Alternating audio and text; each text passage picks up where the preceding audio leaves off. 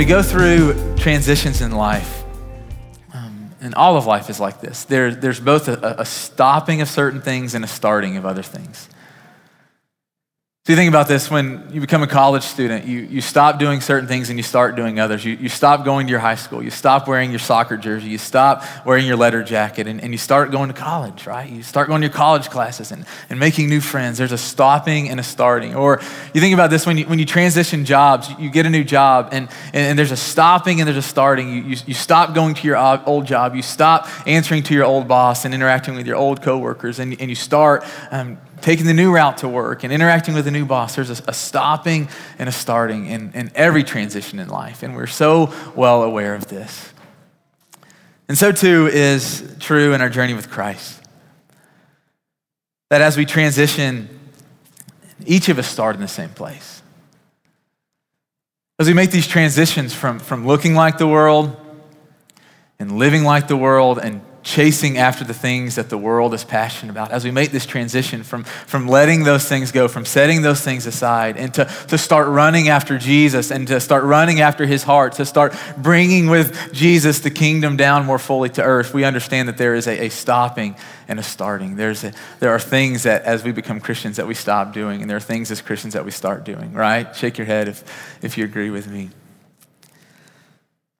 Last week, we talked about in Ephesians chapter 4, we really pressed into what it means to, to stop, the, the things that, as we step into life with Christ, that, that there's a, a clear break and it doesn't always happen uh, in an instant. It's a, it's a lifetime of, of letting go, of parting ways with, with the, the things that we used to, to, per, per, to find delight in, the things that we used to pursue. And so Paul lists out a bunch of things. He says, hey, when you become a Christian, you got to quit being greedy and you, and you got to let go of bitterness and you got to quit chasing sexual immorality and you got to think about how you're using your mouth and, and the, the way that you're using your words to build or to tear down. And, and, and he says that, that when you become a Christian, there's this, this clear break there are these things that you stop doing.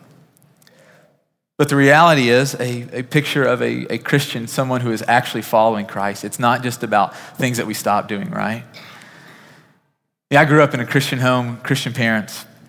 Um, and for a lot of my life, I thought being a Christian was just about not doing things. Hey, if you don't do this, you're a Christian. If you don't do this, you're a Christian. If you don't do this. And what I've, I've seen is that, man, that the life of Christ, the life of a Christ follower, isn't just about things that we're not doing, it's about things that we are doing. It's not just about stopping, it's about starting other things. And so this morning, I'm excited to jump in and look at what Paul says about what it looks like to, to become a more complete Christ follower. So we're going to start in verse 32. Actually, it's the last verse in Ephesians chapter 4. That's where we're going to start this morning. This is what Paul says Be kind and compassionate to one another. Listen to these words forgive each other, just as in Christ God forgave you. Follow God's example, therefore, as dearly loved children, and walk in the way of love just as Christ loved us and gave himself for us as a fragrant offering and sacrifice to God. So I love what Paul does here. He says, he says a lot, but there are a couple of things I want us to, to, to just really see in these first few verses. He reminds us who, uh, of who Christ is. He reminds us of what Christ has done for us, and he reminds us of who we are because of Christ. I love that he says in this that we are children of God, that we are dearly loved by God. That Christ Jesus, when he looks at us, when he thinks about you, Jack, when he thinks about you, Paloma, when he thinks about you, Douglas, when he thinks about you, Dawei, when he looks at us, it says that he, we are dearly loved.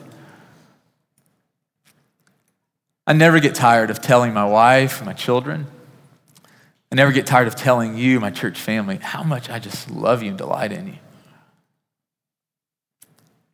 So, too, is the case with God. That as you read the scriptures, that all throughout, from, from beginning to end, God just reminds us over and over again that we are his children. He reminds us how much he loves us. And I hope that we develop eyes for this because we need to be reminded how dearly loved we are. That truth is so refreshing. It is so healing to our souls because we know, right? For those, for those of us who are Christians, we know how unbelievably sinful and forgetful and weak we are. Amen? And we need to be reminded that in the midst of our inconsistency, his love for us is constant. Amen? Even when we fall. You didn't say that with quite the emphasis. He reminds us of who Christ is. He reminds us what Christ has done for us. And I love this, this line in this passage it says that he gave up his life for us. And that verse, it hit me afresh this week. That he gave up his life for us. You think about a healthy marriage. Maybe you're in a healthy marriage. Maybe your parents have modeled a, health, modeled a healthy marriage. Maybe some of your best friends are modeling this. But when you look at a healthy marriage, you, you see people who are giving up their lives, their money, their, their time, their claims to, to their dreams and to their life. And, and you see a healthy marriage, and the picture of a healthy marriage is I will give it all up because I want you. Life with you is worth more than anything. This is what Christ is saying to us. That he stepped out of the riches, he stepped out of the comfort, he stepped out of the security of heaven, and he laid it all aside for humanity. For you, Myron, and for me. For each of us. Christ Jesus died a sinner's death that he did not deserve. And it was in his death where God the Father forgave us of all of our sins because Christ was offered in our place, in your place, Sonia, in your place, David, in your place, Casey. Christ chose, think about this, to use the limited time that he had on earth. The 30 something years that Christ had on earth, he used to serve God and to serve us. Think about that. The way he chose to live. Do we pattern our lives after Jesus's? Are we using this life that we have been given to serve ourselves? Do we use it to serve God, to serve others? I love what Paul says. He says, Be compassionate he says, Be kind. He says, Forgive one another. He says, Walk in the way of love. He says, Offer your life to God. And I'm going, Man, I, I can't answer this for you, but I want to ask you some questions. Does, does that describe your life? When people who are not a part of our church family, when they, when they come into Marathon, when they sit down beside us, is, is that how they perceive us? If you're not a Christian, if this is your first week here, has that been your experience so far? That this is who Christians are kind and compassionate and, and forgiving and loving. Answer these questions in your heart. You have to answer it out loud. Do we forgive or do we hold grudges? Oh, I don't like that question. Are we compassionate or are we hard hearted? Do we really live for God with a conscious offering up of our lives daily? Do we love each other? Are we for each other? Are you for the person that you're sitting beside? A lot of times, if, if we aren't living into these things, if we're not starting these, if we're not being clothed in these things, what I've discovered is that it's so often because we haven't received them first.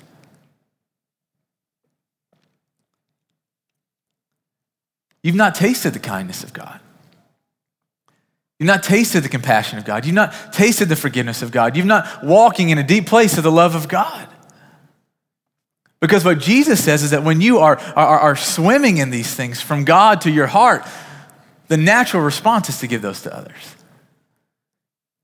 And I go, if you have a compassion problem, if you have a kindness problem, it's not because you're a terrible person. I wonder if you've accepted those. Talk about an area of my life where God has just done a great work in me, where God has done it, not me. Have a family member over the past, you know, 15 or so years has just continually hurt me. Things that they have said, things that they have done. I don't know if you have someone that in your life that it just, you're like the, the, the punching bag, it feels like. And so often, I'll just get in this place, I'll get out of a conversation, I'm like, I just want to be done. I want to cut ties. I don't want to see them at Thanksgiving. I don't want to talk to them. I want to just be done. My life would be so much easier. And I think about all the things that they say and do. And I build up this case why I should just cut them out of my life. And over and over again, the Holy Spirit has reminded me of how much more God has forgiven Brandon. How much more patient God has been with me. And the reality is, when you understand how much you've been forgiven, when you understand the kindness, when you understand the compassion, the love of God, and the, what those things do in your life and in your soul, you want them for other people. I was thinking about these words kindness and compassion. I was praying, God, who is someone in our church that's just kind? Thought about Allison Gibson. I don't know if you guys know Allison. She's a house church leader, just this amazing woman of God. And you spend time with Allison and you go, man, she has this welcoming and loving spirit inside of her, right? that makes people feel safe and valued and welcome. She's kind. Think about compassion. I think about my friend April. I worked in campus ministry before I um, worked here at Ethos. And April and I got to work together for a little while, and I, I, I watched her just interact with with people on campus. And I go, man, that, that she understands compassion. Cares deeply. She feels deeply. She looks people in the eyes and she feels what they're feeling. Compassion. Forgiveness. We all want to be these kind of people, right? Not a person here that goes, no, I'd rather be mean and bitter and unforgiving. Paul is speaking to the places that he knows that we want to step into. The things that he knows that we want to be clothed in. He keeps writing in verse 8. He says, Listen, church, you were, you were once darkness. You were once darkness, but now you are light in the Lord. Wow. Daniel, you were once darkness. Not anymore. You're light in the Lord. He says, So live as a children of light. For the fruit of light consists in all goodness, righteousness, and truth, and find out what pleases the Lord. It says, have nothing to do with the fruitless deeds of darkness, rather, expose them. It is shameful even to mention what the disobedient do in secret. But everything exposed by the light becomes visible, and everything that is illuminated becomes a light. This is why it is said, Wake up, sleeper, rise from the dead, and Christ will shine on you. And so, Paul, it's important for us to understand that he's speaking to Christians and non Christians here. This phrase that he writes, wake up, sleeper, rise from the dead, Christ will shine on you. I want to talk about that for a minute. When you go to bed at night, or when you go in bed in the morning, if you're a nurse or if you work in the midnight shift, whenever you go to bed, in our sleep, we, we aren't experiencing things as they really are. In our sleep, we are resting. We are, we're resting from interacting with others. We're, we're resting from interacting with, with our work. We're resting from seeing and experiencing life. But when we wake up, we see things and experience things as they are. My prayer for our city has been, especially in this past season, for those who don't know Jesus, I have a list of people that I just pray through and pray for. My prayer is that God would wake this city up. That God would wake my people up. And Dave over at the cannery is, is pressing into this idea. You might want to go listen to his podcast later this week. I think it's going to be really good. He's, he's talking about what it means to be awake. But it hit me this week that there is a, a stark contrast between those who are fully alive in Christ, for those, that, there's a stark contrast between those who are awake and walking with Christ and those who aren't. I think about Chris Ann. You know, Chris Ann this, this past spring with a group of others gave up a whole week of vacation to, to plan a retreat for this church family. A lot of her time, a lot of her own resources. Could have used her spring break to do anything she wanted. Why did she do that? She's awake. I think about my friend Evan. I saw Evan in the back. Yeah, I remember praying with Evan a few months ago at the, the prayer gathering at the cannery, and the way that he was talking, the things that, that he cares about, I'm going, man, that guy cares about Christ. And he truly believes deep in his soul that, that life is better for people when they're actually following Christ. And people who are, are walking with Christ, for, for, for those of you who are followers of Jesus, you are awake and your life is so drastically different from those who are still sleeping.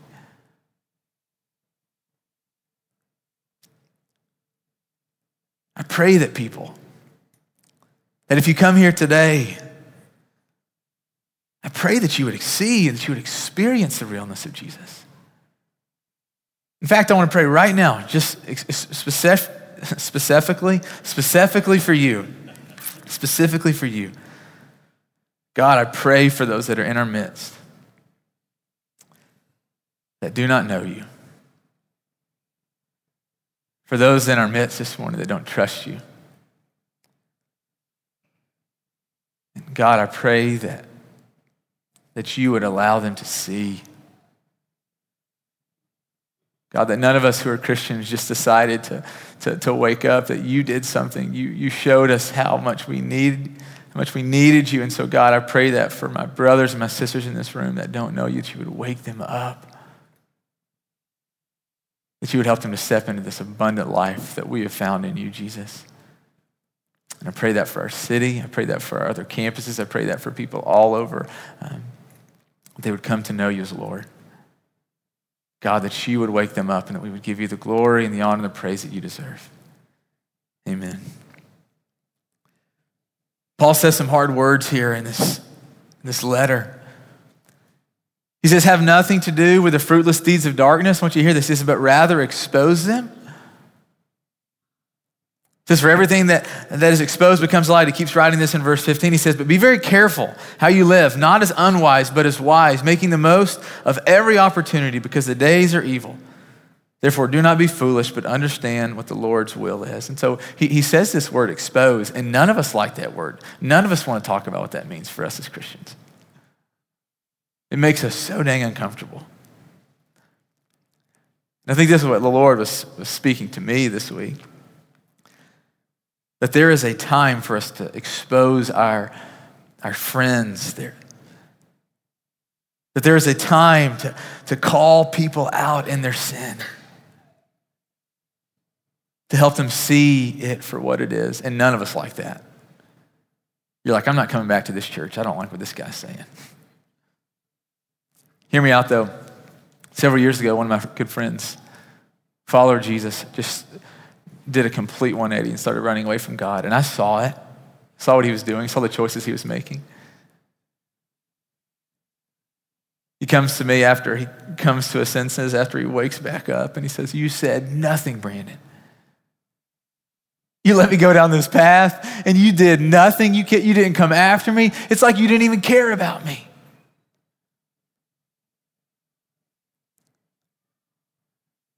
There's a time for this. Jesus did it. Read through Matthew, read through Mark, read through Luke. Jesus often rebuked people for things that they said, things that they did. And there is a time for this. And we are so scared. We're going to have to get past this just as, as a church, as people who are filled with the Holy We're going to, we're going to have to get past the fear of, of coming across as judgmental. Because what happens is that in our fear, so often we say nothing, and the enemy is just having a heyday.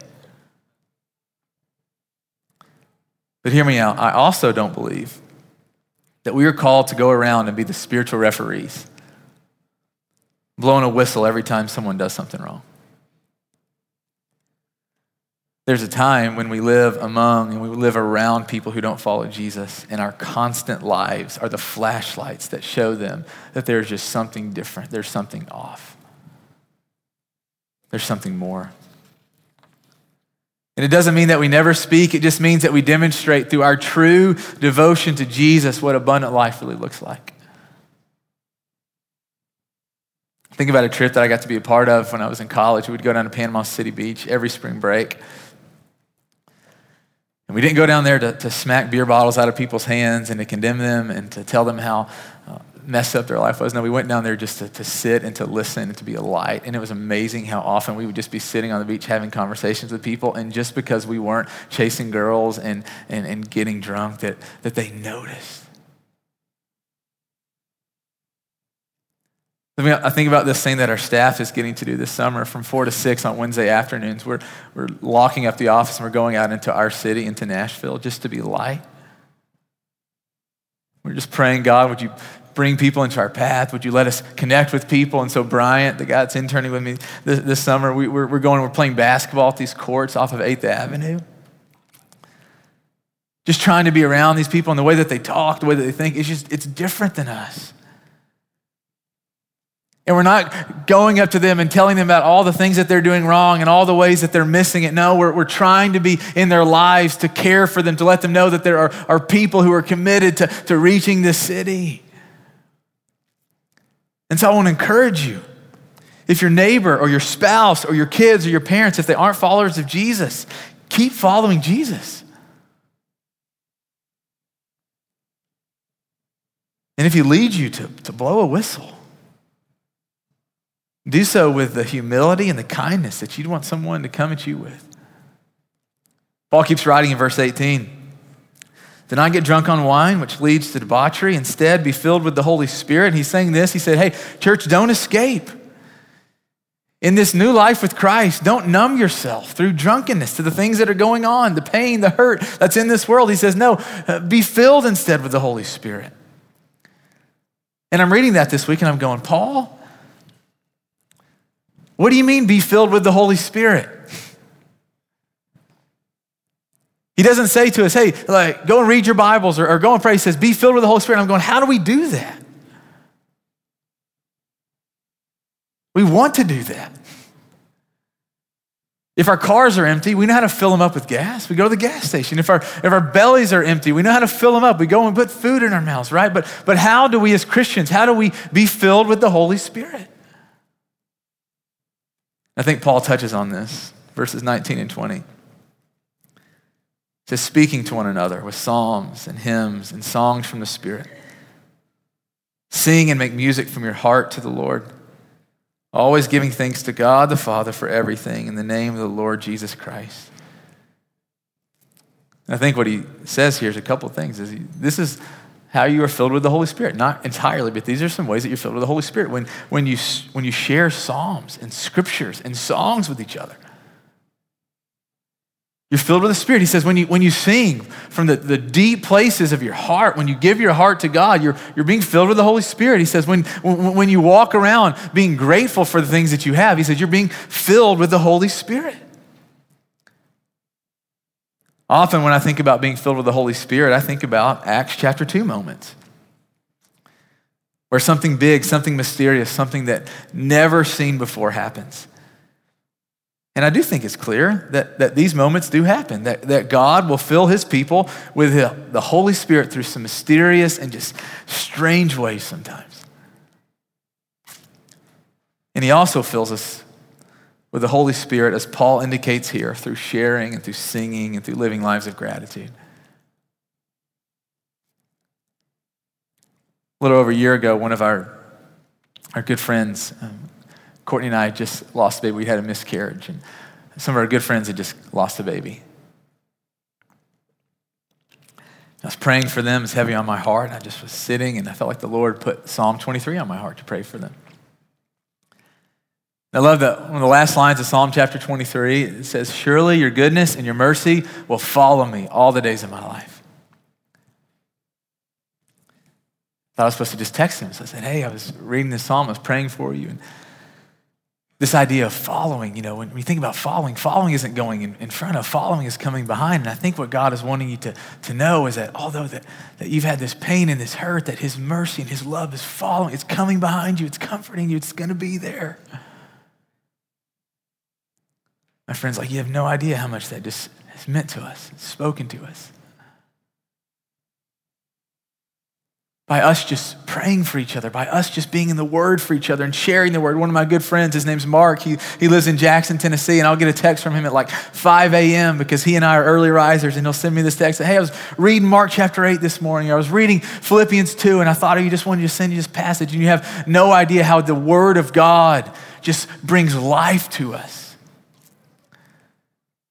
It fills us with the Holy Spirit.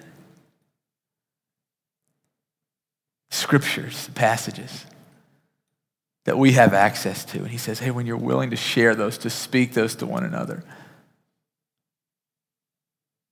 being filled with the Holy Spirit.